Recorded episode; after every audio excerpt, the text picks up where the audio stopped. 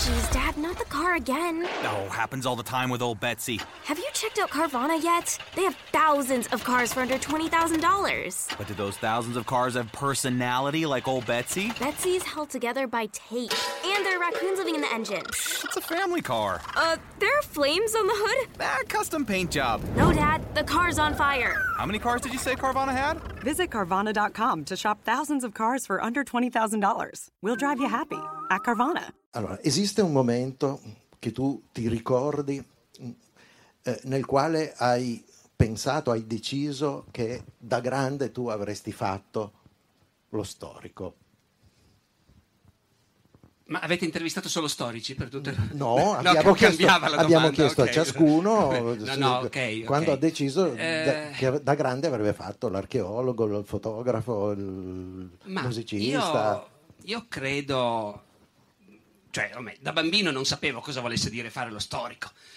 Credevo che scrivere un libro di storie significasse prendere la rivista Storia Illustrata, scegliere un articolo che ti aveva colpito particolarmente su qualche battaglia magari della Seconda Guerra Mondiale e cominciare a copiarlo su un quadernetto. Però mi ricordo di me stesso che copio su un quadernetto un articolo pensando che sto scrivendo, non so se un libro, qualcosa di storia. No, in realtà appunto, prima ancora di sapere che nella vita bisogna avere un lavoro, che ci sono cose come lo stipendio, quelle cose lì, però che mi interessava da morire la storia lo sapevo già da bambino, ecco, quello sì.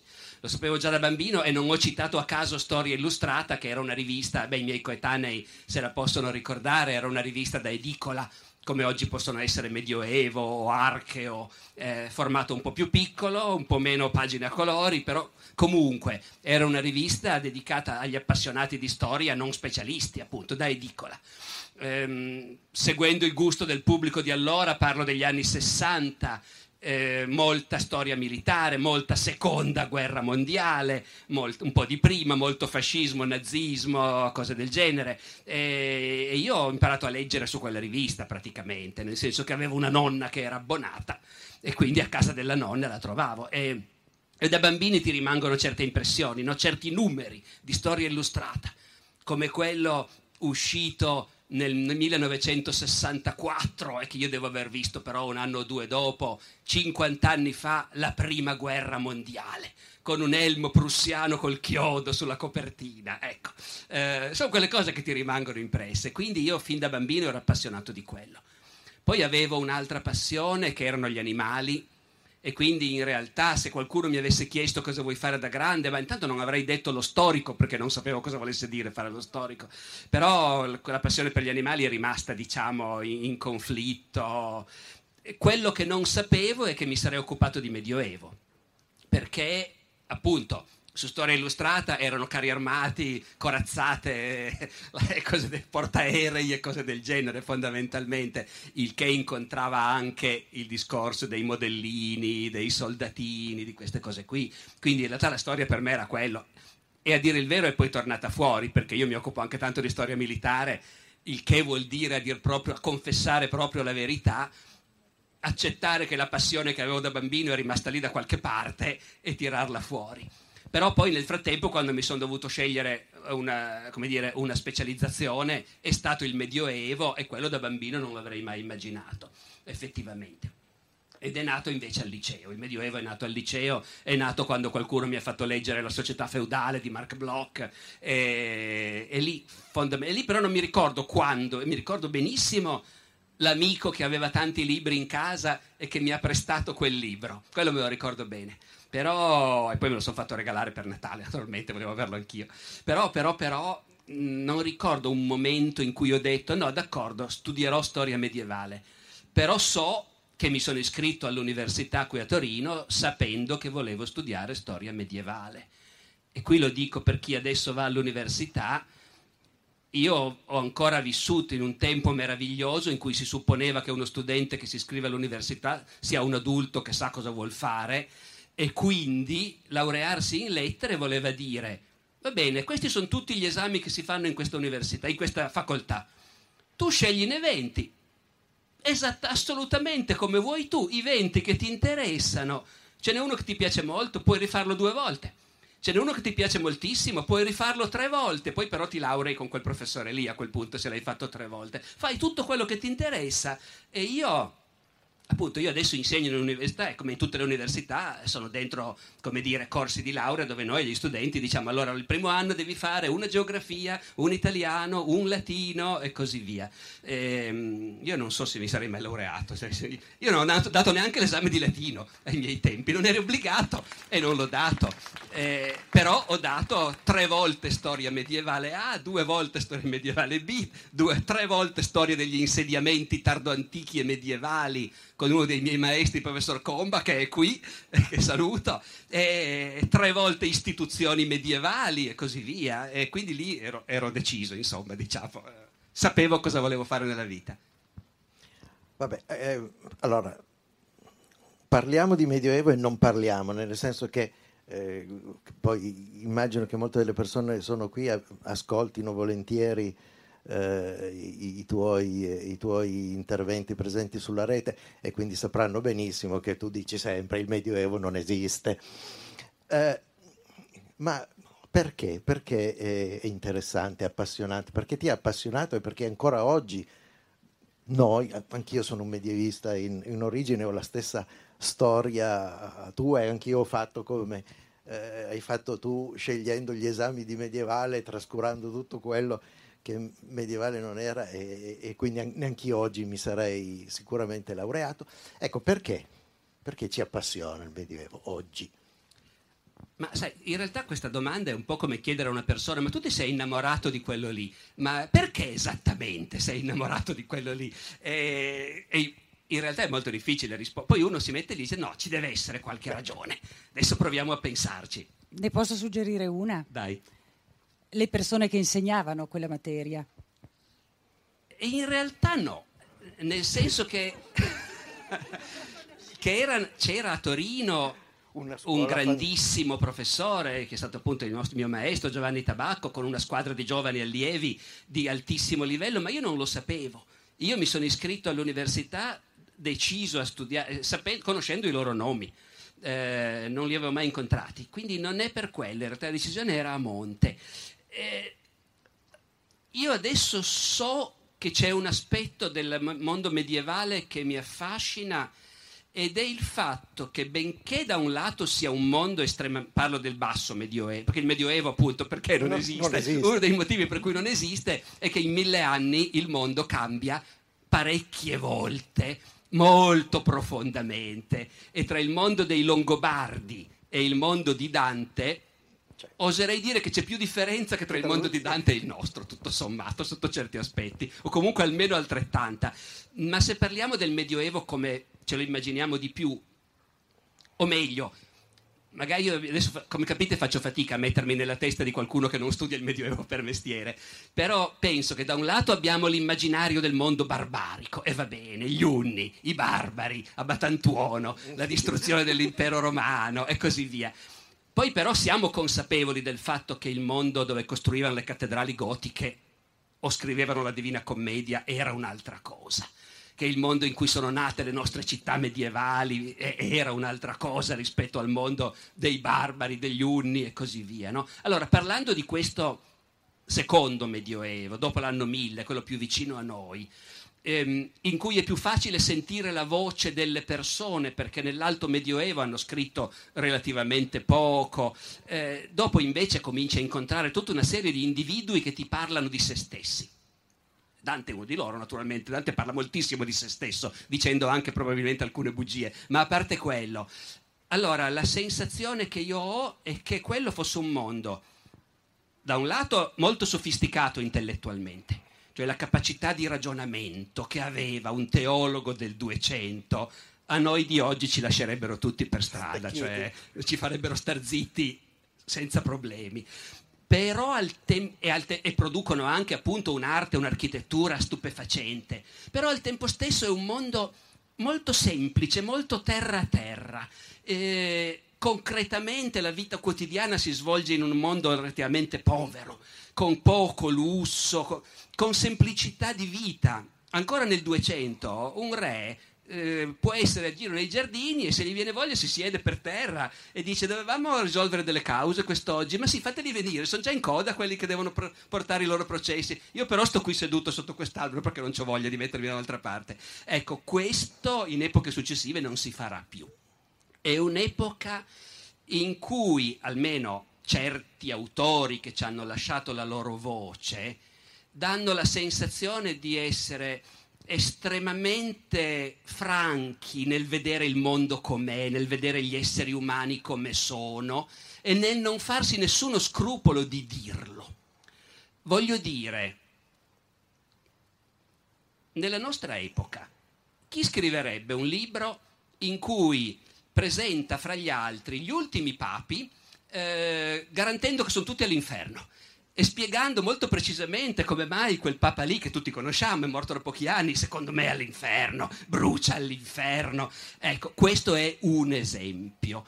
Un altro esempio è, appunto, ma è sempre la stessa cosa, la capacità di non farsi illusioni sugli esseri umani e di dirlo, di riconoscerlo tranquillamente, senza ipocrisie. Ecco, la cultura medievale conosce poco l'ipocrisia, che invece sarà trionfante, no? Nel mondo dell'età moderna, del barocco, dello stato assoluto, e anche oggi non è così scomparsa dall'orizzonte. Mi rendo conto che lo sto dicendo male, perché voi dovreste aver letto quegli stessi autori che ho in mente io, i Fra Salimbene, i Dino Compagni, che peraltro ho provato a raccontare anche in un librino, per rendere l'idea di quello che dico. Appunto. C'è un re santo, Luigi IX, e tutti sanno che è un re santo. Quando uno è ancora vivo in genere si fa fatica, ma lì non ho nessun dubbio, è santo questo re. È anche un po' pesante stare con questo re, perché è uno che è capace di farti certe domande. Tutte queste cose le racconta Jean de Joinville, che è un collaboratore strettissimo del re Luigi IX il Santo. Siamo nella Francia del 200 e Jean de Joinville non ha nessun problema a raccontare. Il re certe volte ti faceva delle domande. Una volta mi fa: Sire de Joinville, voglio porre un'alternativa. Voi preferireste essere malato di lebbra oppure aver commesso un peccato mortale? E io gli ho detto che avrei preferito aver fatto 100 peccati mortali piuttosto che essere malato di lebbra, e mi sono preso una ramanzina di quelle che non ti scordi più. Raccontare queste cose in pubblico, raccontarle in testi destinati al pubblico, in cui non hai paura di nascondere quella che è la verità umana, diciamo, delle persone, delle relazioni umane, senza l'ossessione di dover osservare delle forme, un'etichetta, delle regole, un'ipocrisia per l'appunto, è una cosa che io ho trovato in tanti autori medievali che sono quelli che mi emozionano di più, diciamo così. Ecco, potrei fare altri esempi, ma mi rendo conto che serve fino a un certo punto. Comunque, una risposta possibile è questa. Poi, detto questo, devo anche dire che l'arte medievale mi emoziona di più che non quella dell'epoca successiva. Cioè, come dire, uno entra in una chiesa. La settimana scorsa ero a Palermo, alla Cappella Palatina e poi alla Martorana, dove ci sono questi mosaici del XII secolo incredibili. E poi vedi che in una parte della chiesa i mosaici non erano finiti e hanno completato con degli affreschi nel Settecento o nell'Ottocento. E tu dici: ma perché avete fatto questo? Ma voi stessi che non avete visto che roba, che differenza fra questo? Ecco, poi non è sempre così, ovviamente c'è una grandissima arte anche moderna e contemporanea, però a me personalmente quella medievale mi penetra più in profondità, sì. Dato che uno dei temi anche di queste conversazioni è, diciamo, mettere insieme musei, archivi, biblioteche, cioè tutti i luoghi della memoria, dove l'immagine del Medioevo, perché tu stesso hai detto, mi ricordo la copertina di quel numero di Storia Illustrata perché c'era un elmo, no? Quindi in realtà le parole e le immagini tengono insieme dei fili di memoria. E tu hai un monumento, un oggetto particolare che ti ha dato l'immagine del Medioevo nella sua completezza. chiesa, guarda, cattedrale, convento, insomma. Sì, allora nel corso della mia formazione ho avuto quel momento di infatuazione, appunto, adesso comunque la cattedrale di Chartres, sì, la cattedrale di Chartres e le vetrate della cattedrale di Chartres, che sono figurative, quindi vedi dei personaggi, vedi dei cavalieri, vedi dei, ecco, per un po' di tempo, ma sto parlando di quando appunto ero studente universitario, perché a Chartres ci devo essere andato per la prima volta dopo la maturità, sì, quindi sì, sì, nell'estate del 77, e subito dopo mi sono iscritto all'università. Insomma sì, quella cosa lì per un po' per me ha identificato un Medioevo molto di maniera, anche lì, cioè c'è il cavaliere in armatura, c'è il santo, poi il Medioevo, il mondo medievale era un po' più vasto di così, era difficile costringerlo dentro, però c'è stato quel momento lì, sì. Non ci sono mai più tornato peraltro da allora, forse sarebbe ora, comunque. E dentro i musei? Vai a cercare il Medioevo? Non necessariamente, però di nuovo, secondo me bisogna distinguere fra quello che ti è capitato e che hai provato nell'epoca della tua formazione e poi quello che ti succede nel corso di altri 40 anni di vita, nel corso dei quali anche le sensazioni in parte si appiattiscono, certe cose io oggi non saprei neanche dirti. Ma quando ho scoperto che esistevano i musei, quando l'ho scoperto, diciamo, sì, quando l'ho scoperto quando sono andato a Firenze a 17 anni, dopo la seconda liceo, cioè il quarto anno, quindi delle superiori, ero stato anche rimandato di latino, fra parentesi, ma comunque l'ho poi sfangata e quindi ho fatto un viaggio di qualche giorno con un amico a Firenze e ho visto gli Uffizi. E agli Uffizi, questo me lo ricordo, perché appunto le sensazioni, poi in quanti altri musei vai in vita tua, ma in nessuno hai le stesse sensazioni della prima volta. E agli Uffizi quello che mi ha colpito effettivamente sono fondamentalmente due cose, cioè l'Annunciazione di Simone Martini e la battaglia di San Romano di Paolo Uccello. Ecco, quelle due sono le cose che mi hanno, il ricordo che allora mi avevano lasciato senza parole, insomma. Ma è normale che si faccia questo livello proprio di, diciamo, chiacchiera da caffè, si è concepita così la cosa, ok, va bene. L'abbiamo proprio pensata così. Vabbè. Allora, rimarrei ancora un momentino sul Medioevo, ma per rifarmi a una delle conferenze che ci sono in rete, nelle quali parlavi con Cardini, se non ricordo male, delle fake news a proposito delle donne, e tu dici una cosa molto interessante, cioè il fatto che studiare appunto questo famoso Medioevo che non c'è, no? In cui gli uomini hanno il loro posto, le donne hanno il loro posto, qualcosa che noi oggi consideriamo, noi oggi occidentali consideriamo non più accettabile, ci serve moltissimo per capire appunto il mondo d'oggi e le civiltà e le culture contemporanee nelle quali appunto quella separazione, insomma, fra i compiti, le attitudini dei sessi e dei generi è un dato di fatto scontato. È un argomento che mi interessa, che mi piacerebbe che, come dire, in qualche modo esplorassi e estendessi rispetto alla mia povera argomentazione. Figurati, è un argomento assai complesso e delicato, come potete bene immaginare, quindi provo ad andare avanti per gradi. Per prima cosa direi questo: indubbiamente noi siamo la prima società di tutti i tempi che ha deciso di fare questa scommessa, cioè di dire: primo, uomini e donne possono fare esattamente le stesse cose, e secondo, se glielo facciamo fare la società sarà più felice nel suo complesso, staremo tutti meglio, no? Ecco, io direi che tutte le società del passato che io conosco invece non volevano e non riuscivano a uscire dal dato della differenza fisica, fisiologica, e davano per scontato che la differenza fisiologica volesse dire che uomini e donne devono fare cose diverse, e più o meno tutte le società del passato si sono organizzate in questa direzione, cosa che è resa più, come dire, provo a spiegarmi, detto così uno potrebbe anche dire vabbè, gli uni fanno delle cose, gli altri fanno delle altre, magari noi potremmo avere un'idea diversa, ma in fondo perché no? Il problema è che in tutte le società del passato questa idea che uomini e donne sono destinati a fare cose diverse si accompagnava al fatto che a comandare erano gli uomini e che quindi davano per scontato che le cose che facevano loro erano quelle più importanti e comunque più difficili e che le facevano loro gli uomini perché le donne non avrebbero saputo farle. Poi, come dire, costretti anche gli uomini dell'antica Grecia o della Firenze di Dante avrebbero ovviamente detto no, ma scherzi, la gravidanza, il parto, fare i figli, importantissimo, senza le donne non esisteremmo, assolutamente fondamentale. Dopodiché abbi pazienza, ma la politica la facciamo noi uomini, e la guerra la facciamo noi uomini, gli affari li facciamo noi uomini. Ecco, loro ragionano. Quindi abbiamo, in tutte le società che io conosco, con sfumature, si uniscono questi due aspetti che sono due facce della medaglia. Da un lato siamo diversi e destinati a fare cose diverse e dall'altro però sotto i riflettori ci sono gli uomini. Ecco.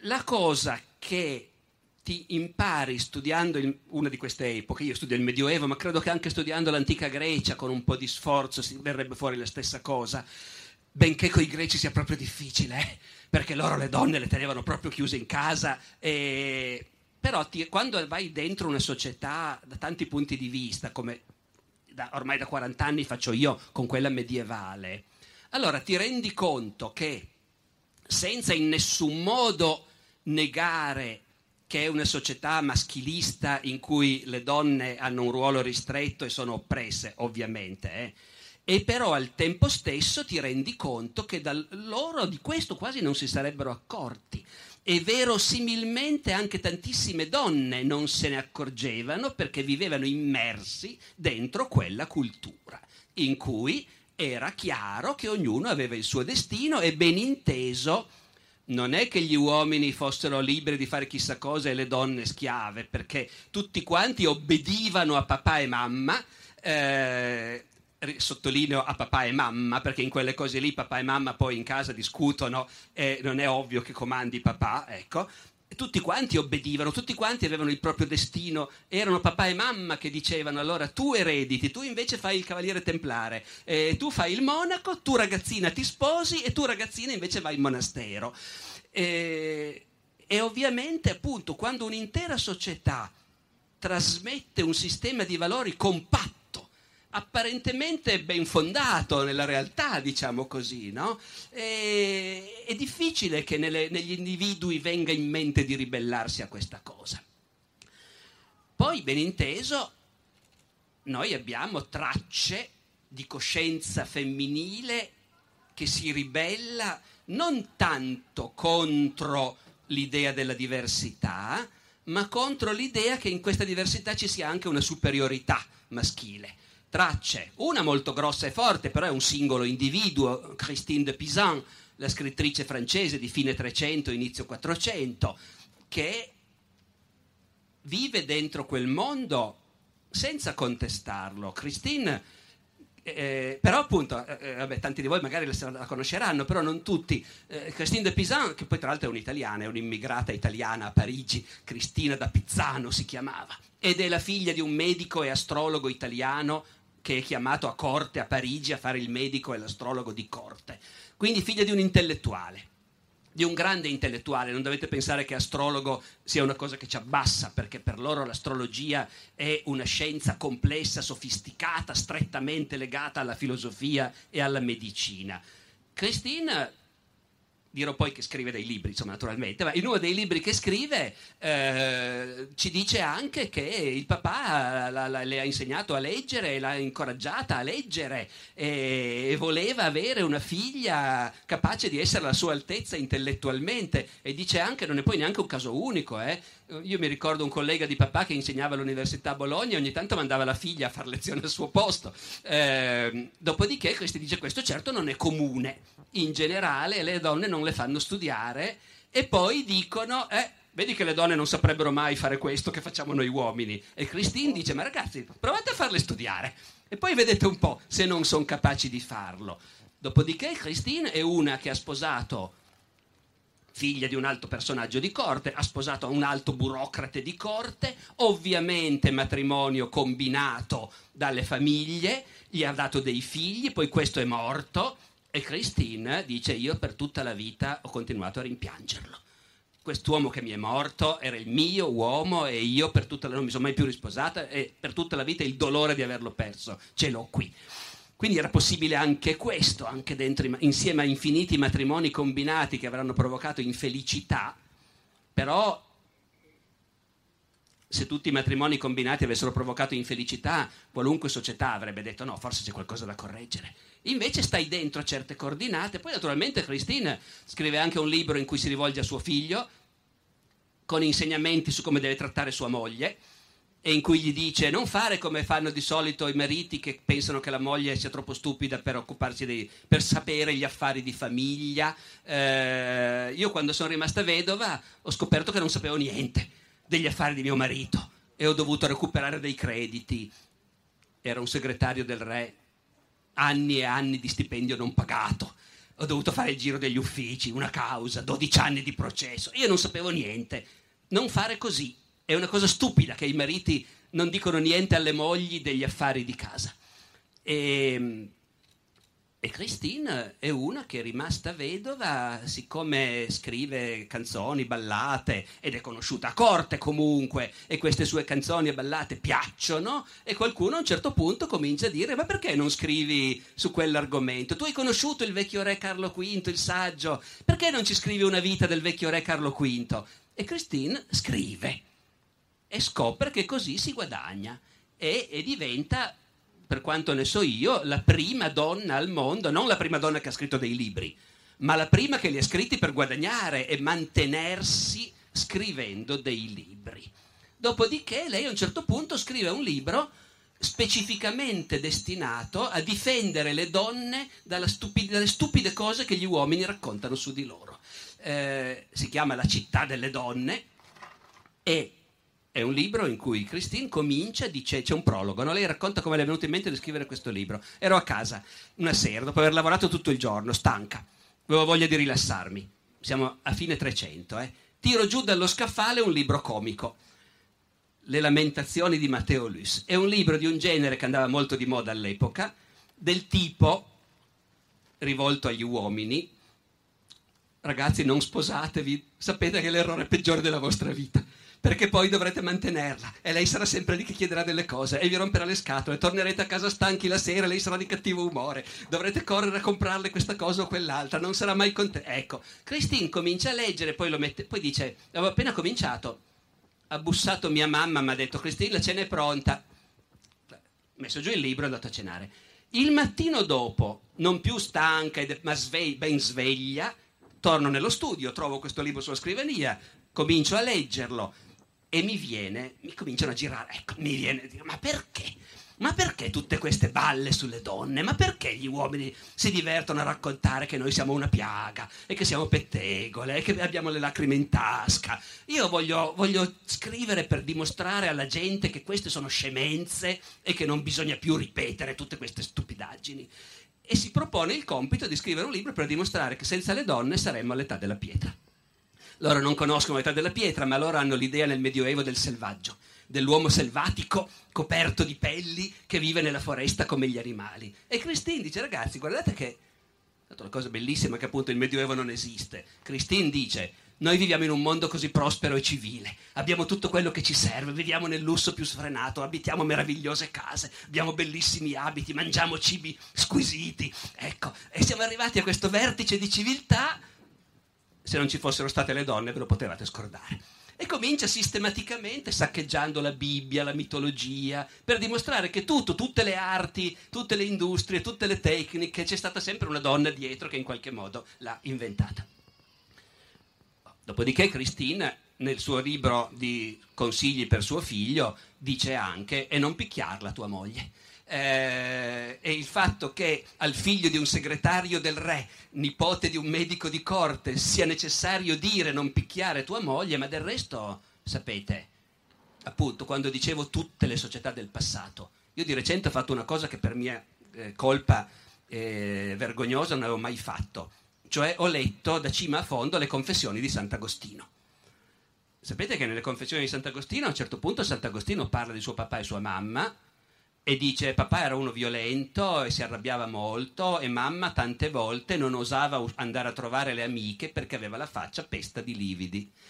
E lì siamo in una famiglia della, diremmo oggi, ottima borghesia dell'impero romano. Quindi quella cosa lì, appunto, quel risvolto lì, mai dimenticarlo, insomma, ecco.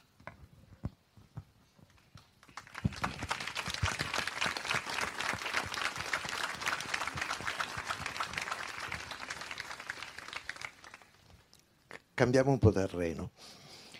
Come si passa da Carlo Magno all'Lepanto, dall'Lepanto all'Alabama dell'Ottocento e così via, al, che ne so, al Settecento, perché poi tu hai anche una ricchissima produzione di romanzi che hanno sempre, come dire, un fortissimo retroterra di conoscenza storica, ma che spaziano appunto in epoche anche molto lontane della storia.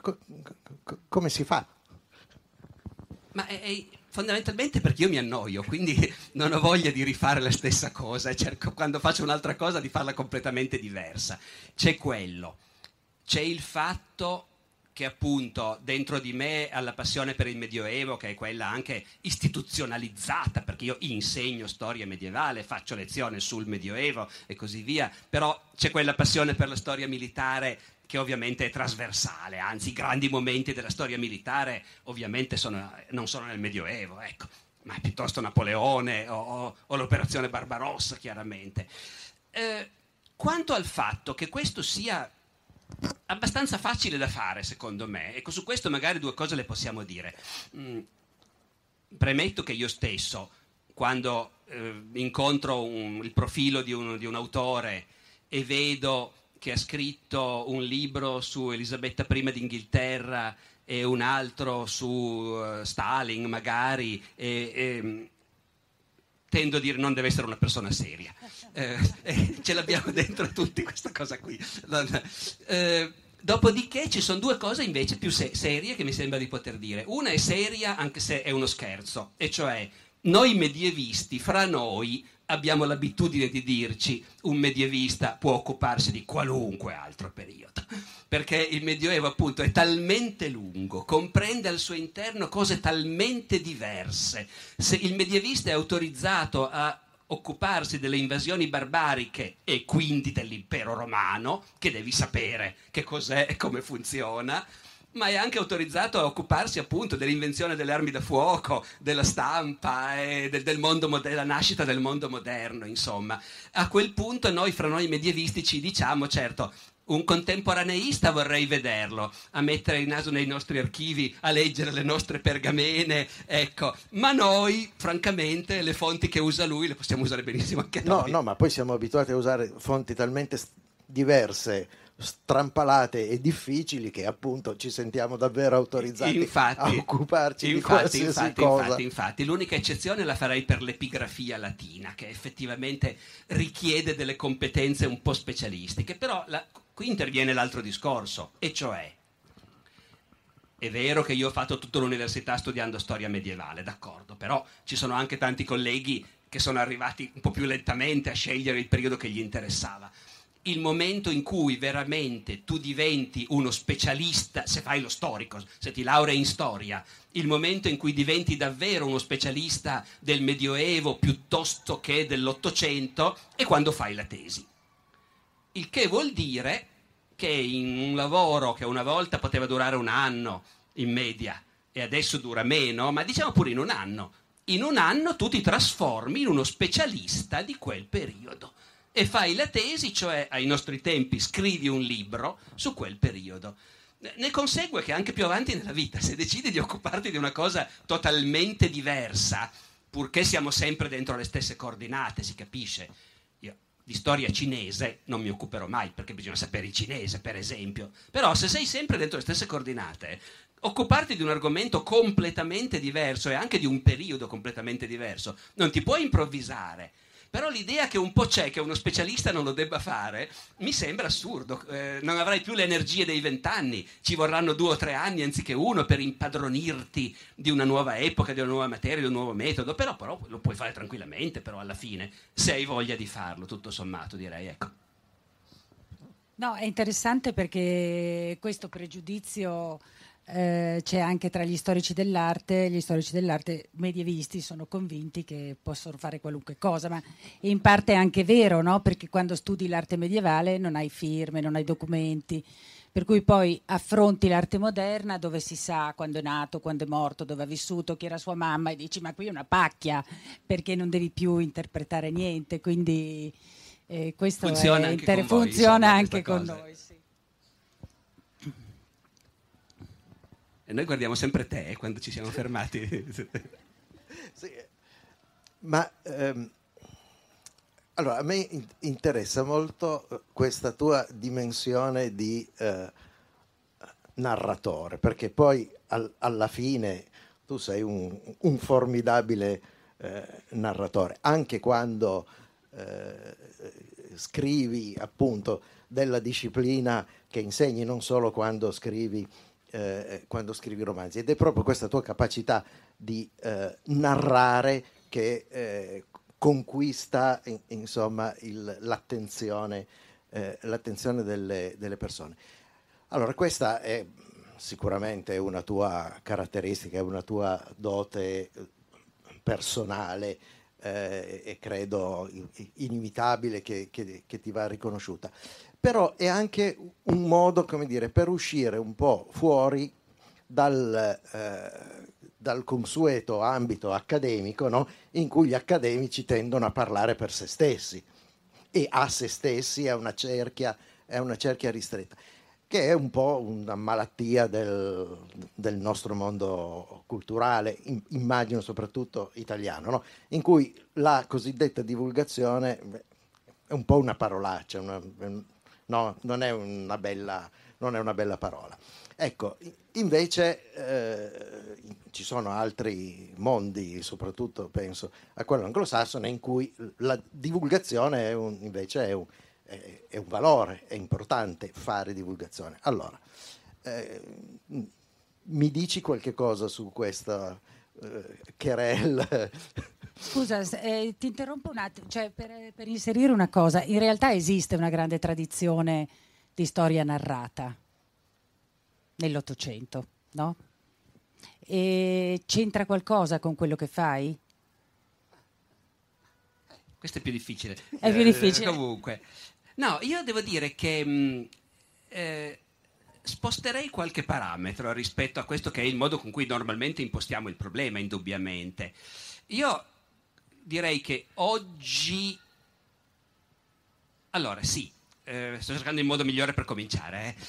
Quando io studiavo all'università, il mio maestro Giovanni Tabacco, classe 1914, grandissimo studioso che ha fatto la parte medievale della storia d'Italia in Audi, per esempio, e in quel caso avrebbe anche potuto pensare che sarebbe stato letto anche da qualcuno che non era uno specialista, ma questo non rientrava però, diciamo così, nella prospettiva di quella generazione. Nella prospettiva di quella generazione, se parli di cose serie lo devi fare con il linguaggio giusto e chi ti legge che deve essere in grado di capire quello che tu stai dicendo. E all'epoca, è vero che all'epoca l'idea della divulgazione, del divulgatore, non che non ci fossero, negli anni 50-60 c'era il famoso professor Cutolo, collega nostro medievista che andava in televisione, era guardato con un certo disprezzo effettivamente dai colleghi, e la divulgazione... cioè il raccontare la storia in un linguaggio facile, in modo che chiunque ti possa capire, la facevano i giornalisti. La faceva Indro Montanelli, la faceva Gianni Granzotto, poi più tardi Arrigo Petacco e tanti altri. E il fatto che loro lo facessero era una cosa a doppio taglio, perché da un lato indubbiamente la storia d'Italia di Montanelli e Gervaso ha portato una certa informazione storica e un certo gusto per la storia al grande pubblico, e per di più Gervaso no, ma Montanelli scriveva da Dio, e quindi effettivamente erano libri che uno si beveva. Questo però in realtà rafforzava, e non del tutto a torto, la diffidenza degli specialisti, perché gli specialisti vedevano che il giornalista di turno banalizzava e falsava le cose. Dove tu specialista sapevi che un certo problema andava affrontato vedendolo come un problema complesso, che aveva diversi aspetti anche contraddittori, e su cui magari oggi non crediamo più quello che si credeva 50 anni fa, e invece vedevi benissimo che il giornalista aveva preso il manuale scolastico di quando era bambino lui e aveva semplicemente raccontato in modo divertente le stesse cose che magari gli studiosi a questo punto consideravano fregnacce, no? Ecco.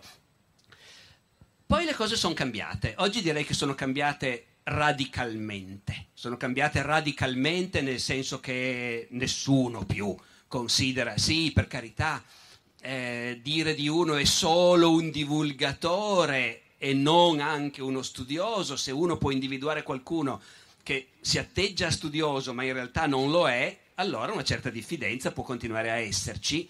Però non è sbagliato questo, eh. In realtà in generale la divulgazione fatta dagli studiosi è acclamata, considerata una cosa sacrosanta, e quando la casa editrice La Terza organizza le lezioni di storia nelle grandi città e piccole città italiane, non fa nessuna fatica a trovare storici autorevolissimi che sono felicissimi di andare sul palco di un teatro a parlare a 500 o a 1000 persone e raccontare le loro cose. Quindi direi che da questo punto di vista è stata totalmente sdoganata la divulgazione, tanto che secondo me è utile dare un colpetto nell'altra direzione, e cioè, intendiamoci, e lo dico io che di divulgazione ne faccio tanta perché alla fine mi ci sono trovato dentro, vabbè, e mi piace anche, mi diverte e tutto quanto, però innanzitutto ogni studioso deve scrivere cose difficili, incomprensibili al grande pubblico, rivolte esclusivamente agli specialisti, suoi colleghi, piene di note a piedi pagina e di citazioni in tedesco, perché è solo così che le nostre conoscenze vanno avanti e che le nostre discipline rimangono vive e che si pongono nuovi problemi. Ognuno, chiunque sia pagato per studiare e insegnare la storia, deve innanzitutto fare quello. E chi fa solo quello va benissimo lo stesso, perché guai se ci mettessimo in testa che c'è uno studioso, scrive soltanto cose di ricerca e dialoga solo con gli addetti ai lavori, allora vale un po' meno di quell'altro che invece va in teatro o va in piazza. Ecco, guai. Perché appunto, ripeto, quando un medico, adesso non voglio, chiaro che dovendo scegliere, se uno dovesse rinunciare agli storici o ai medici, mi sa che ci terremmo i medici, ma in una società relativamente complessa dove c'è un po' di spazio per tutti, il paragone mi sembra si possa fare. Un medico che sta tutto il giorno in laboratorio a cercare il vaccino o la cura per l'epatite, e quando l'ha trovata pubblica un articolo di 3 pagine in inglese firmato da lui e dai suoi 59 collaboratori, ecco, nessuno gli dice ma ti rivolgi solo ai addetti ai lavori, non parli al grande pubblico, che vergogna. Ecco, d'accordo, questo vale per chiunque studi qualunque cosa. Poi quando hai la fortuna di studiare una materia che è anche invece appassionante per tutti e che si presta a essere raccontata appunto a tutti, allora se ti va di farlo e scopri che lo sai fare, va bene, e oggi direi che nessuno arriccia il naso. Semmai si può arricciare il naso nei confronti di qualche studioso che, avendo colto l'aria che tira, non fa più ricerca vera e si limita appunto alla divulgazione. Quello magari un pochino può far alzare qualche sopracciglio, ecco. Grazie.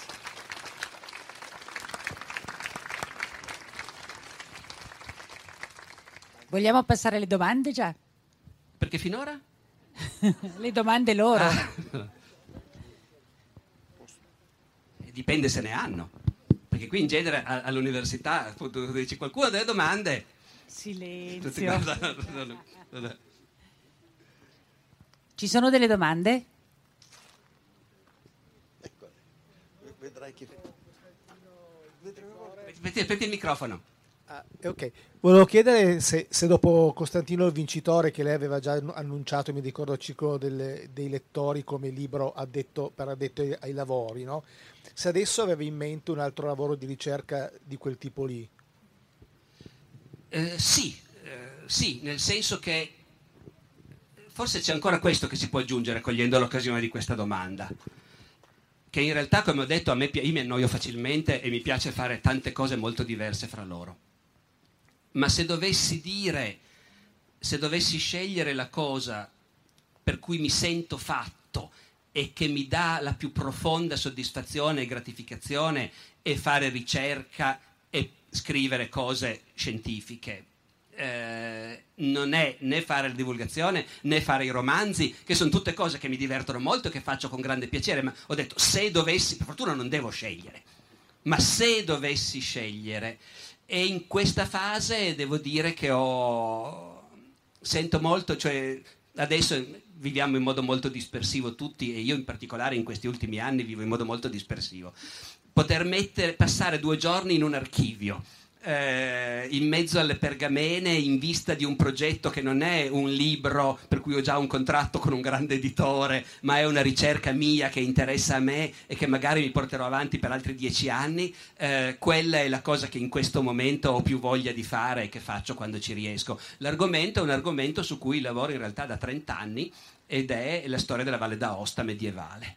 Valle d'Aosta medievale, che per tante ragioni a un certo punto mi sono innamorato di questo argomento e ci ho lavorato molto da giovane, sono usciti diversi articoli, poi un libro nel 2000, e dopo di allora non me ne sono più occupato granché, ma tutti i problemi, tutte le schede, tutti i documenti, io no, nel computer, non qui, nel computer ho la schedatura di almeno 5.000 documenti valdostani fino a inizio 300 e sto continuando ad accrescerla, e adesso ho molta voglia di dedicare del tempo a quello, sì, effettivamente.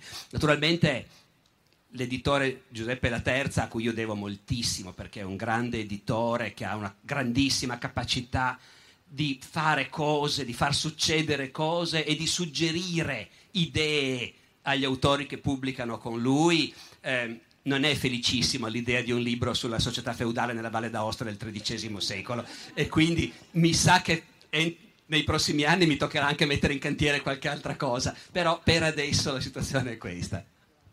Hey, sweetie, what do you think of our new car from Carvana? Think it can handle our busy family? Well, we have 7 days to see. First, we can take the scenic route to the beach and stargaze through the moonroof. We'll see if your drums fit in the trunk. Then we can pick up mommy's friends and check out that legroom. And we should really visit Grandma. She's getting up there. That's like a whole lifetime in 7 days. And like one busy family.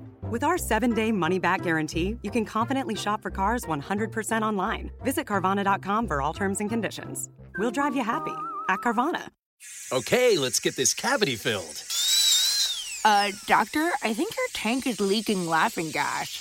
Gas? Did you hear you can save on gas at BJ's Wholesale Club?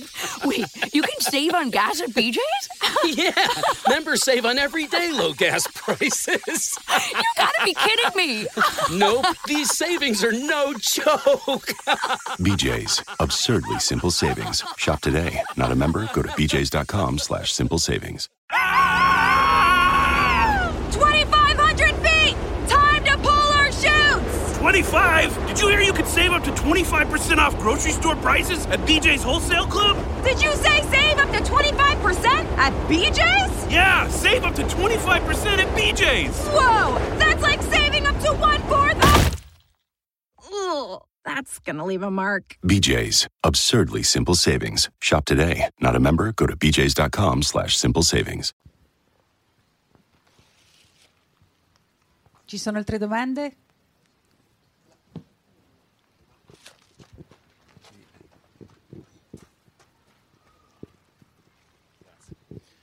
Io vorrei sapere il cuore del principe Eugenio, che fine ha fatto?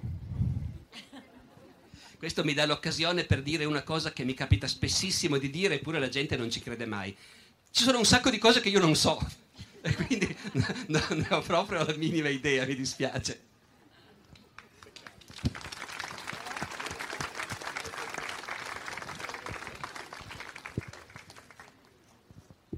Buongiorno. Salve.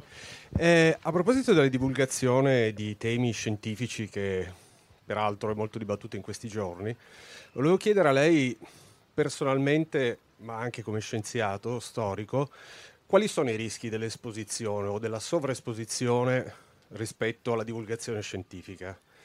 Rispetto alla storia, nel suo particolare campo, ma come abbiamo visto in questi giorni e in quest'ultimo anno e mezzo, diciamo, rispetto in generale alla divulgazione scientifica. Dunque, fatta una premessa necessaria, e cioè che chi fa il mio mestiere è sempre un po' incerto sul fatto che noi siamo degli scienziati oppure no. Io ricordo una volta, un altro grande maestro dei vecchi tempi, Cinzio Violante, un altro dei grandi medievisti italiani, nemicissimo del mio maestro Giovanni Tabacco, perché Tabacco era un laico radicale e invece Violante era un cattolico convinto. Tuttavia due grandi personaggi che scientificamente si stimavano, anche se si facevano volentieri i dispetti. Mi ricordo una conversazione a Pisa, nei corridoi dell'Università di Pisa, poteva essere, anzi era l'81 o l'82. Cinzio Violante, questo grande maestro, gli passò accanto mentre sta discutendo con qualcuno proprio su questo fatto. Dice: ma la storia è una scienza o è un'arte? E Violante che dice: no, secondo me è un'arte, alla fine è un'arte, non è una scienza. Allora, faccio lunga la premessa, poi arrivo anche alla domanda, naturalmente. Il che non vuol dire che non abbia una dimensione scientifica la storia, nel senso che posto che uno scrive un libro o un articolo, chi è del mestiere è immediatamente in grado di capire se si tratta di un lavoro scientifico oppure no. Ma non si tratta di cose molto complicate. Il lavoro scientifico si riconosce per il fatto che quando cita un'informazione ti dice anche come fa l'autore a sapere quella cosa. È tutto lì, basta quello. Perché se tu non sei tenuto a dire come fai a saperlo, puoi anche dire che i marziani si sono impadroniti della Casa Bianca.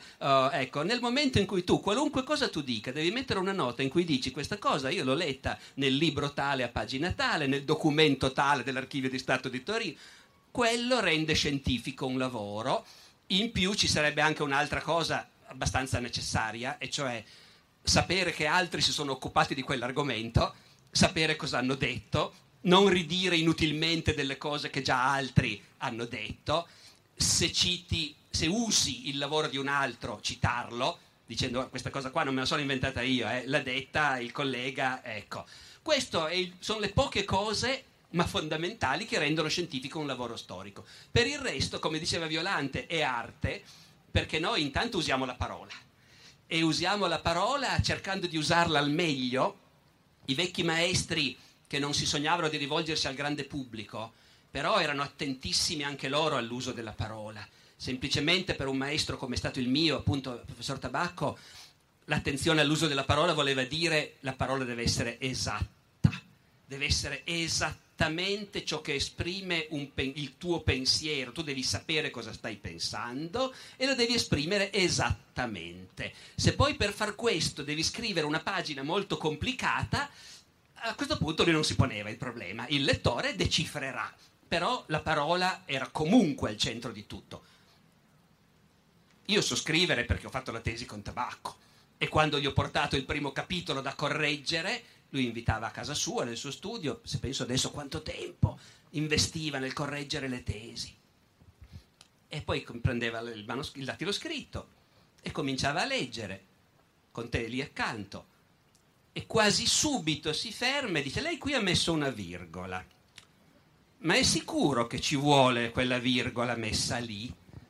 Io adesso la sto un po' come... ma la sostanza era quella, e io lì ho imparato cosa vuol dire scrivere. Che devi sapere ogni virgola che hai messo, perché ce l'hai messa, ed essere sicuro che ci vuole.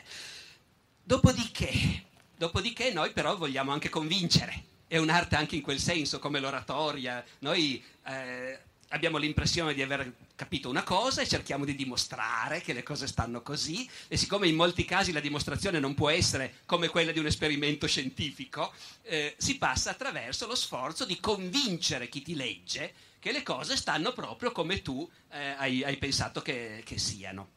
Dopodiché, il rischio è la semplificazione. Il rischio è la semplificazione e il far credere che ci sia una verità condivisa e indiscutibile.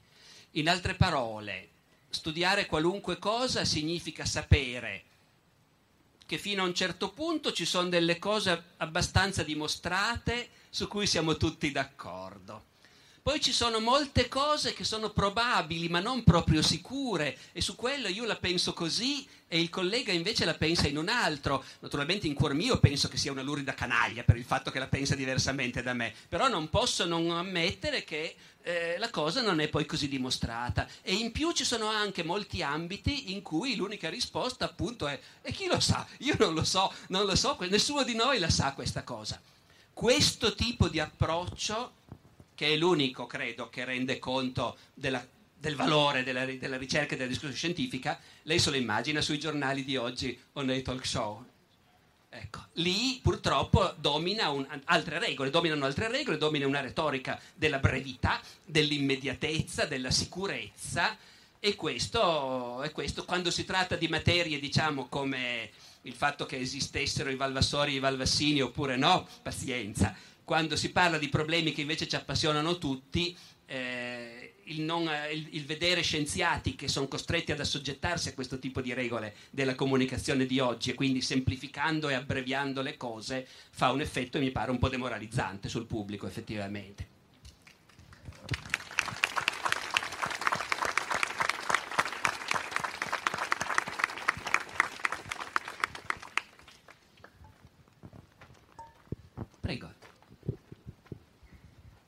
Grazie.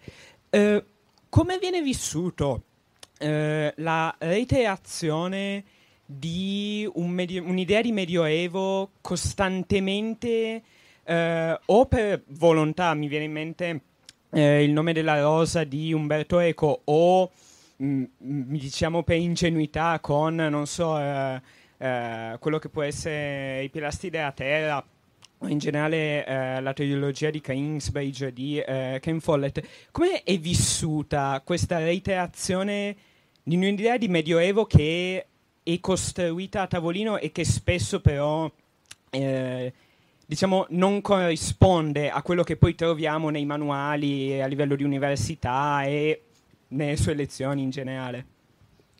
Diciamo tra la rabbia e la rassegnazione, al limite anche con una rassegnazione non così negativa. Mi spiego.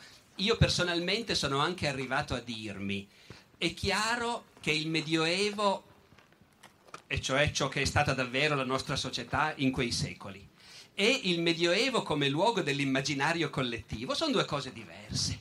Sono due cose diverse, e va bene così, perché evidentemente c'è qualcosa di profondo dentro di noi che desidera credere che c'è stata un'epoca terribile in cui succedevano cose spaventose e malvagi inquisitori bruciavano la gente sul rogo e a ogni minimo sgarro si finiva malissimo e c'erano la peste e i draghi e i maghi e le streghe e ogni sorta. No, ecco, qualcosa dentro di noi desidera sentir raccontare di quel mondo.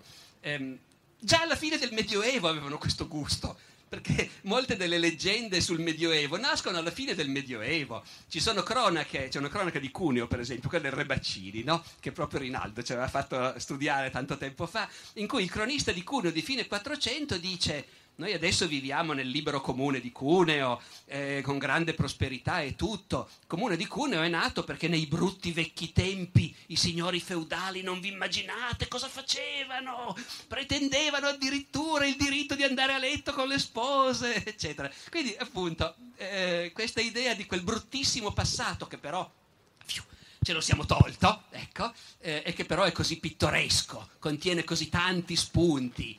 Poi magari gli spunti non sono neanche così tanti, lo ius prime noctis, la strega sul ro, però vabbè, sembra che senza questo ci manchi qualche cosa. Quindi io sarei anche disposto tutto sommato a rassegnarmi, però ci riesco tanto più facilmente in quanto non guardo i film, non guardo le serie. L'unica volta che ho fatto lo sbaglio di dire ma vabbè, c'è la serie del Nome della Rosa, magari giusto per sapere di cosa parleranno tutti, magari comincio a guardarla. Però ecco, dopo pochissimo uno dice: ma perché ho dovuto guardarla, che adesso non mi dimenticherò mai più il modo in cui hanno rappresentato l'inquisitore, e a quel punto semplicemente ti fa un po' rabbia, perché in realtà in cuor tuo sai che raffigurare quel mondo com'era davvero sarebbe ancora più divertente e appassionante che non raffigurarlo con questi luoghi comuni, demenziali, dell'inquisitore che passa il tempo a bruciare donne nude, ecco, e così via. E sarebbe molto più appassionante. O almeno questo è quello che pensa chi fa il mio lavoro, perché chi fa il mio lavoro in realtà dentro di sé evidentemente ha questa cosa. Che se la storia che ti racconto è una storia vera, è accaduta davvero, questo aggiunge ancora qualcosa, ecco, e la rende ancora più interessante, che non è detto che tutti debbano pensarlo, naturalmente, ecco.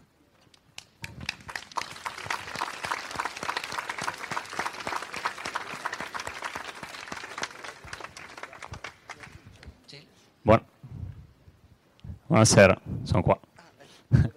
Io volevo chiederle come si riesce a conciliare la popolarità acquisita con la divulgazione, con il labor lime dello specialista, quindi l'aspettativa che molte volte si crea nel suo caso presso il grande pubblico può nuocere al lavoro dello studioso? Ma io posso parlare soltanto per me. Io riesco a gestire questa cosa con fatica, compartimentando molto. Cioè io ho per fortuna molta capacità di dividere il mio tempo e di fare quello che sto facendo in quel momento. Vabbè, siamo qui per confessarci, d'accordo?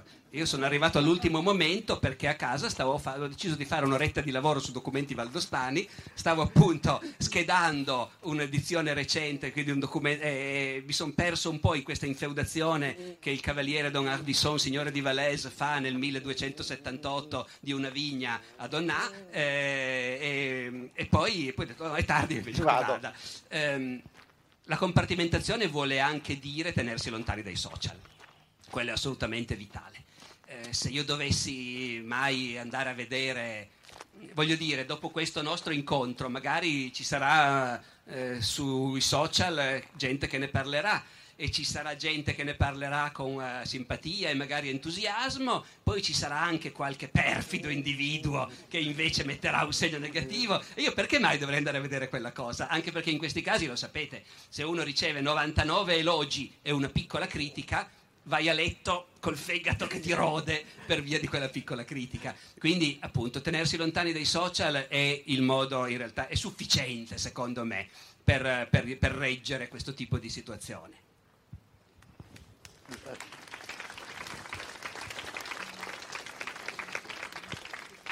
C'era una mano alzata laggiù. Buonasera. Io volevo chiederle, secondo lei cos'è che oggi possiamo imparare, possiamo prendere come lezione per noi, per la vita di oggi, dal Medioevo o dai medievi? Ma guardi, detto così, io non credo che si possa dire, riassumere una singola lezione o una serie di eventuali lezioni. Io credo che studiare la storia è una cosa che ci aiuta semplicemente perché è una dimensione in più della nostra conoscenza del reale, è una dimensione in più della nostra percezione. Si può vivere benissimo anche senza sapere niente della storia. Il singolo individuo può vivere benissimo anche senza avere mai letto un libro, supponiamo. Però gli manca qualcosa. Gli manca qualcosa, e chi invece dei libri li legge, non è detto che se la cavi sempre meglio, ma statisticamente ha a disposizione qualcosa in più. E a questa cosa, che credo più o meno condividiamo tutti ed è una banalità, aggiungerei appunto che nello specifico chi conosce la storia ha a disposizione una, come dire, una strumentazione maggiore per capire chi siamo, semplicemente, per capire cosa succede, non perché ci siano delle leggi che puoi imparare a applicare, naturalmente, è un sogno che c'è stato per un po' di tempo, ma oggi non ci crede più nessuno che ci siano delle leggi della storia. Però semplicemente, essendo che la storia è il catalogo di tutte le cose che gli esseri umani hanno fatto finora, di tutte le cose grandiose, di tutte le porcherie che hanno fatto gli esseri umani, allora conoscerle ti aiuta a muoverti nella vita un po' meno spaesato, diciamo così, ecco, a riconoscere di più certe cose. forse in qualche caso, in qualche misura, a prevedere o perlomeno a fare dei possibili paralleli, però è una cosa generica, diciamo, ecco. Non direi che studiare specificamente il Medioevo poi ci possa insegnare qualche cosa che sia trasformabile adesso in una risposta, ecco.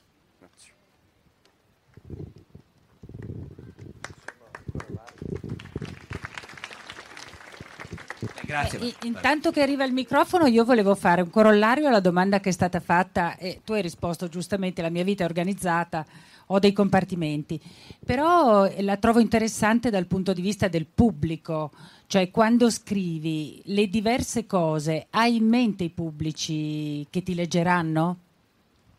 Ma sì e no, nel senso che ovviamente io so, se sto scrivendo un articolo scientifico destinato a essere pubblicato su una rivista che leggiamo soltanto noi specialisti, o se sto scrivendo un libro con cui l'editore La Terza spera di fare un sacco di soldi, o anche altre cose ancora, capita di scrivere un manuale scolastico. Allora, è chiaro che tu sai cosa stai scrivendo e hai chiari, o dovresti aver chiari, certi parametri, diciamo così, dentro i quali devi stare, il tipo di linguaggio che devi usare e così via.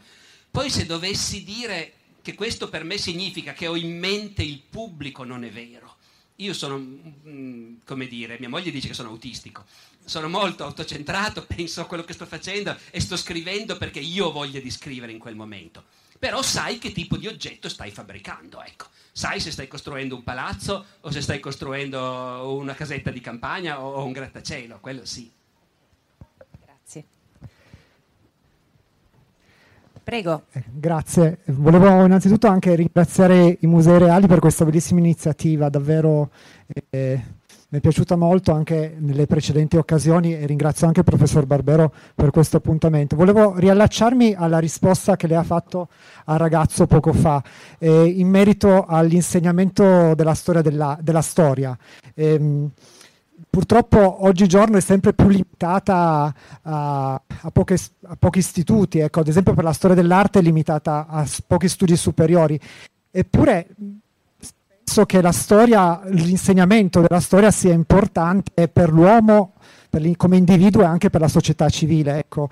E io volevo sapere cosa ne pensa lei, secondo la sua opinione, sapere perché appunto si studia poco la storia a scuola. Grazie.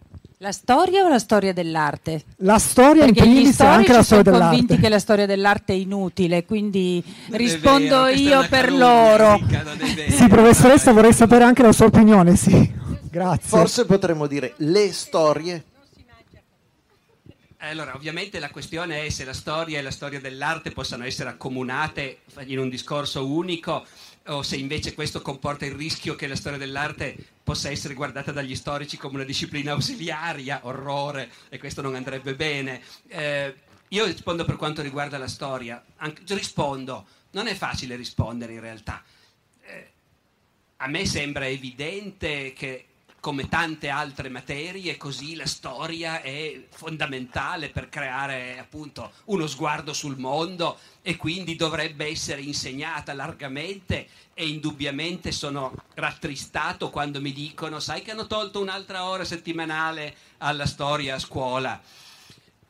Dopodiché non vorrei andare oltre, perché io il mondo della scuola non lo conosco più. Non ho dei collegamenti diretti, so che ci sono stati enormi cambiamenti rispetto ai tempi in cui io la conoscevo, la scuola, e quindi non sono in grado di fare un discorso, se non appunto quello: qualunque cosa stiate riorganizzando nella scuola, tenete conto che la storia, e se Dio vuole la storia dell'arte, sono fondamentali, come per carità anche altre materie. Perché? Sarebbe un lusingarci inutilmente dire la storia in qualche modo fa paura. La storia fa paura nelle dittature, le quali consapevolmente vogliono manipolare la coscienza collettiva, e allora nelle dittature i libri di storia sono i primi a essere, come dire, censurati e controllati, quelli di chimica molto meno. Ecco. Oggi non credo che siamo a questo punto, però certamente il mondo è guidato da elite per le quali la cultura umanistica in generale è una cosa superflua. L'elite che forse in qualche caso possono avere addirittura l'idea che la cultura umanistica è pericolosa perché insegna alla gente a pensare in modo critico, ma in molti altri casi semplicemente sono elite composte da persone che quella cultura non la conoscono, non sanno cos'è e non ne percepiscono l'utilità e la necessità, e quindi sbadatamente, se si deve togliere un'ora, si può togliere la storia, meglio che non toglierla a un'altra materia. Questa è l'impressione che io posso avere, che come vede è molto approssimativa.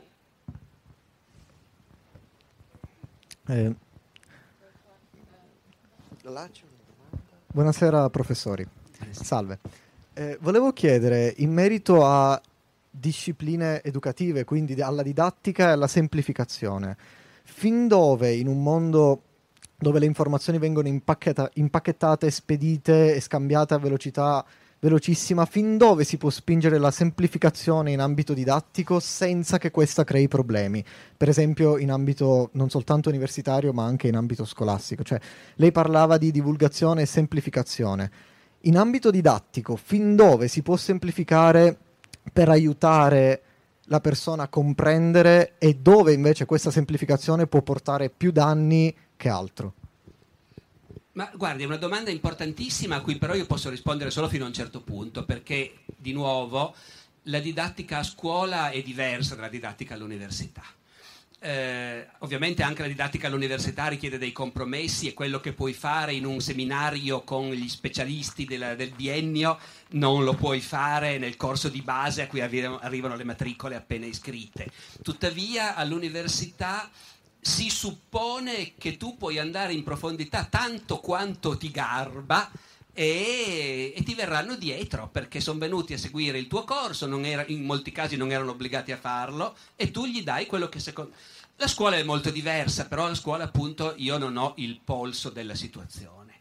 Dipende un po' da cosa intendiamo con semplificazione, nel senso che sicuramente si può eliminare un certo numero di nozioni, non bisogna avere l'ossessione di dire oddio ma non ho citato il re Pertarito e il re Grimoaldo. Dei Longobardi conoscono soltanto il primo re Alboino e l'ultimo Desiderio, non va bene, e infatti nel manuale ci sono tutti invece. Ecco, in quel caso lì io non mi farei nessun problema sul fatto che si può ridurre la quantità di nozioni, però bisogna stare attenti perché in realtà il fascino della storia consiste anche nel fatto di capire che è storia di esseri umani, di cose successe davvero a delle persone, e quindi se tu elimini i nomi, le date, gli avvenimenti per trasmettere invece soltanto una concettualizzazione, e allora il rischio può essere, temo, che tu ti perdi la classe invece in realtà, che non riesci a trasmettere l'importanza anche proprio umana e l'emozione di quello che si sta raccontando. Dopodiché insegnare storia a scuola, io sarei terrorizzato se dovessi farlo, perché è la quadratura del cerchio, cioè riuscire a dare un'idea del fatto che tutti gli avvenimenti si collocano in una cornice, che ogni epoca ha delle caratteristiche, che devi sapere se quella cosa è successa prima o dopo, però le cose successe sono innumerevoli.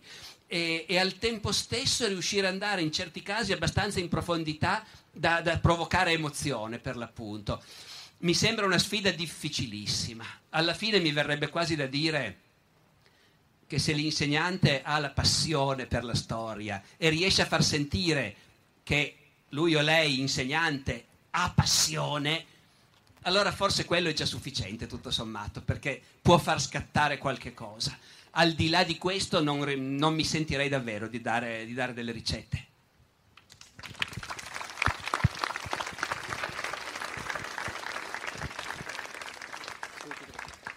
C'era più una signora che voleva parlare. Pian piano arriverà anche lei. Buonasera. Qua. Allora, ma la mia domanda si riallaccia ai compartimenti stagni e all'autismo.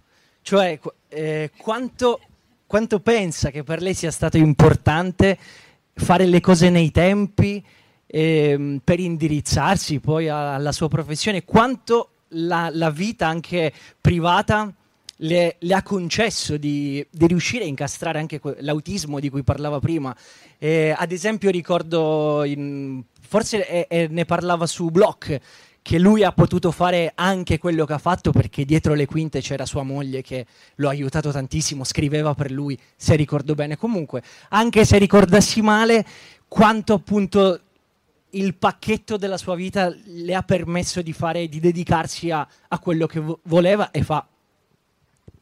Dunque io forse mi rendo conto che a ogni domanda rispondo con una premessa cautelare, però sono fatto così.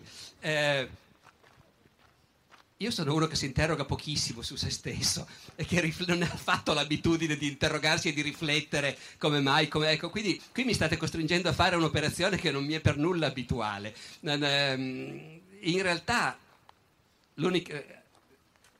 quello che mi colpisce di più della sua domanda è il fatto storico, e cioè fino alla generazione del mio maestro, un docente, uno studioso, sapeva di avere una moglie che oltre a preparargli da mangiare, tenergli l'agenda, prenotare l'albergo, allevare i figli e così via, era anche disponibile per leggere quello che il marito scriveva e discuterlo con lui, se il marito era una persona intelligente, e se no comunque per battere a macchina quello che il marito aveva scritto. Questa è una cosa che ha accomunato...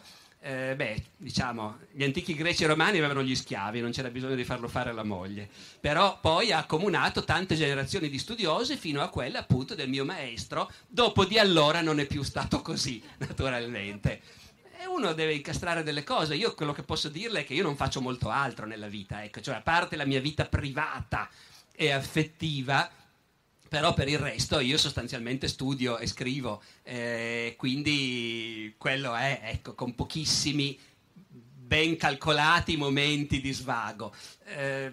Quanto al fare le cose in tempo, io ho avuto una serie di colpi di fortuna, mi sono laureato in tempo per poter concorrere a un dottorato alla Normale a Pisa, e prima che finissi il dottorato è uscito un posto da ricercatore, ma alle spalle di tutto questo c'è il fatto che il mio maestro aveva voglia di farmi andare avanti e mi ha aiutato ad andare avanti. È una serie di cose che ti succedono, ma non è che uno possa dire se non ti laurei in tempo allora hai perso l'autobus. In realtà non è così, è sempre meno così oggi, mi sembra, in cui i tempi della nostra vita sono così dilatati. Quindi direi che fra tante ossessioni che abbiamo addosso, quella, oddio, non posso rifiutare questo voto perché altrimenti, ecco, no, quella... cercano di instillarcela, perché naturalmente le università vengono valutate come se fossero delle aziende, e quindi se sono entrati i pezzi per produrre 100 laureati, e come mai tu ne hai prodotti soltanto 95? Dici perché gli altri 5 non erano pronti e stanno ancora lavorando. Ah no, non va bene. È come se tu avessi prodotto solo 95 macchine anziché 100, e allora non sei bravo, non sei una brava azienda. Quindi c'è una pressione oggi sugli studenti per fare tutto in tempo e così via. Però diciamo, e quindi io non mi sento neanche di dirgli no, fregatevene, perché è un problema per un'università se i suoi studenti non si laureano in tempo. Però mi sentirei di dire evitate le angosce esistenziali. Non è per il fatto che per qualche motivo vi siete laureati in ritardo che la vostra vita non potrà prendere quella strada o quell'altra. Ci sono talmente tanti bivi, talmente tante biforcazioni, talmente tante occasioni per essere sfortunati o fortunati, che quello direi è l'ultimo dei problemi. Poi so che non le ho risposto all'essenza della sua domanda, ma più di così non mi viene da dire. C'era questa signora qua che aspettava ansiosamente, cioè ansiosamente no, naturalmente, io ero ansioso per il fatto che non le davano la parola. C'era la domanda prima della... ma la signora è già da un bel po' che sta aspettando. Ma non era una cosa eccezionale. Allora, intanto la ringrazio in assoluto, perché io sono di una generazione che ha studiato sul blog, sul DUB, ma prima, come lei, il primo esame. Allora, quello che gli dicevo, volevo ringraziarla di aver in qualche modo sdoganata la storia non più soltanto le date, gli avvenimenti, come ce l'avevano fatta studiare senza nessuna conoscenza di rapporto personale, era un qualche cosa a sé stante. Ah, scusi, devo mangiare il gelato, ho capito. Allora, scusatemi. Allora, che è una cosa estremamente importante, perché tu, se non avevi memoria, non potevi dare storia. Oggi come oggi, per esempio, io ho aspettato che mio nipote studiasse storia romana per poterlo portare a Roma. Quindi, preso, portato a Roma, e ho scoperto che di tutta la storia romana aveva studiato solo la Domus. E io sono rimasta lì, perché ai fori imperiali è stata un pochino dura, cioè proprio niente. Allora io credo che tutto questo è stato un grosso problema, e per cui capisco perché tolgono le ore di storia, perché quelle persone hanno l'idea della storia in quella vecchia maniera. La cosa che per esempio io trovo affascinante e che è estremamente divulgativa sono i romanzi. I romanzi cosiddetti storici. Lei il primo l'ha scritto, lo conosciamo tutti, ma per esempio la Cattedrale del Mare, no? Che lei certamente conosce anche molto bene. Ecco, come in qualche modo questi libri sopperiscono alla nostra mancanza di capacità di comunicare quello che sono i nostri vissuti. Io sono il risultato di tutte queste cose qui. Io non ho perso nulla e tutto questo che è passato è dentro di me. Ed è questo che, secondo me, nella storia in qualche modo dovremmo portare avanti. Posso?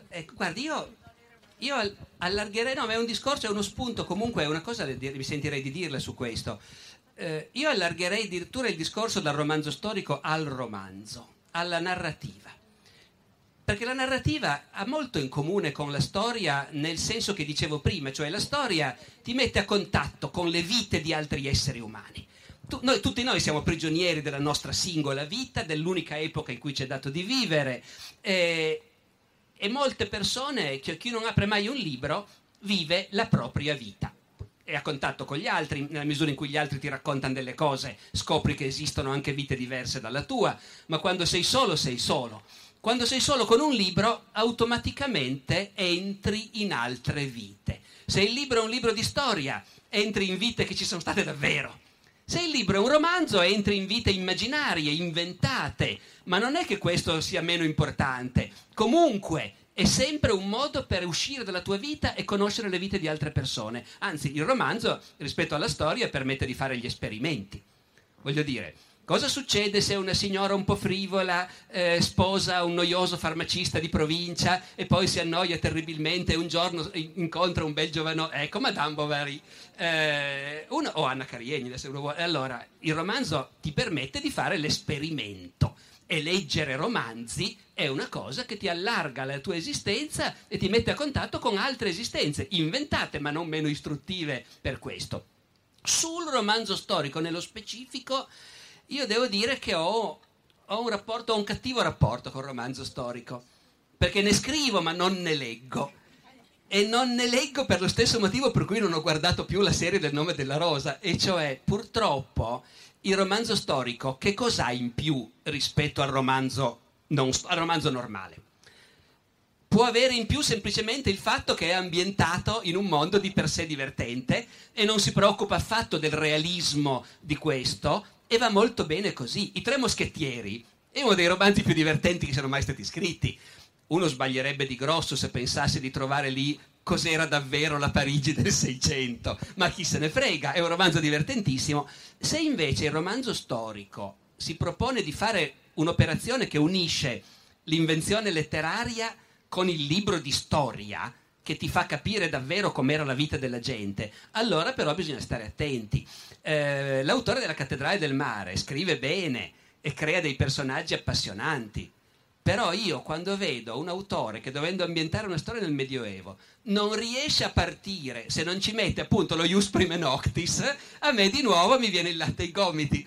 E lei dice, ma infatti va bene così probabilmente. Io però questa cosa la trovo particolarmente dolorosa, so che io ho l'ossessione, perché mi dico, ma veramente Ma veramente noi crediamo che c'è stata nel nostro passato un'epoca in cui il Signore per legge aveva il diritto di andare a un matrimonio e dire adesso con la sposa ci vado a letto io?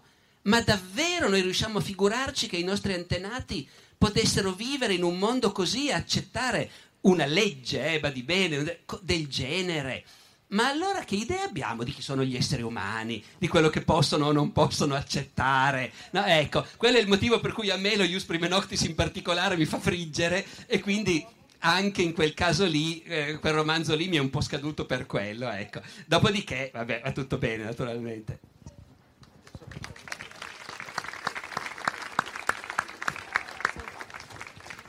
Direi che questa è l'ultima domanda. Dunque professore, io la ringrazio innanzitutto perché lei penso sia il primo accademico che ha detto a uno studente non avere paura di scrivere su cose diverse e non farti incasellare da un sistema che in un certo senso potrebbe anche apparire oppressivo. Io sono una storica dell'arte che si occupa di Cinquecento e ho vissuto in archivio e ho goduto dei manoscritti, delle storie in latino, delle storie in volgare di persone che per me sono super affascinanti. Però in cantiere ho anche un articolo sullo strutturalismo lacaniano della fine del Novecento, e che consiglio si sente di darmi, e in che momento ha deciso che lei poteva fare più cose e seriamente? Allora, io l'ho fatto da abbastanza, dunque ho aspettato di essere ricercatore di ruolo. Questo, nessuno mi poteva più cacciare via di lì. E in secondo luogo io sono un po' irresponsabile in certe cose. Quindi, secondo me, lo ripeto, è assolutamente ovvio che uno studioso deve seguire, come dire, la propria ispirazione, il proprio desiderio, e si può occupare delle cose più diverse nella vita. Bisogna anche saper prevedere, in base al gradino di carriera in cui si è, le eventuali possibili conseguenze. Ecco, questo purtroppo è una mediazione necessaria, diciamo. Ecco. Grazie mille.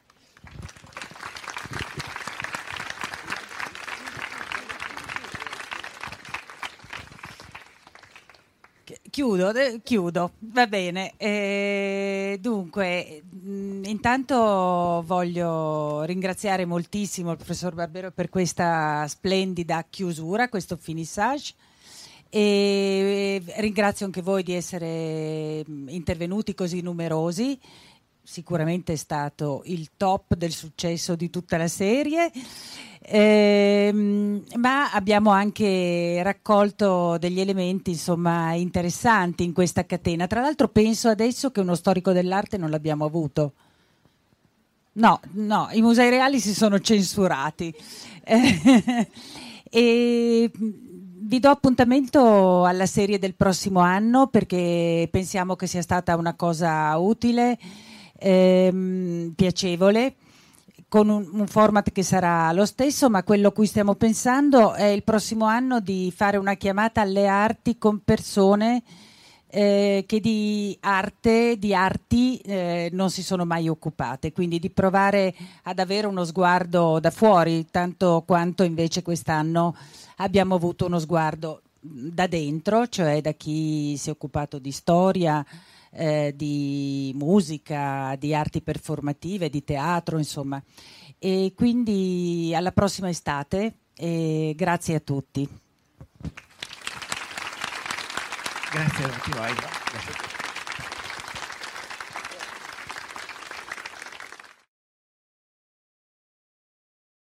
Leftovers or the DMV, number 97, or house cleaning, or Chumba Casino always brings the fun. Play over 100 different games online for free from anywhere. You could redeem some serious prizes. ChumbaCasino.com. Live the Chumba life. No purchase necessary. Void where prohibited by law. 18+ terms and conditions apply. See website for details. With the Lucky Land Slots, you can get lucky just about anywhere. This is your captain speaking. We've got clear runway and the weather's fine, but we're just going to circle up here a while and get lucky.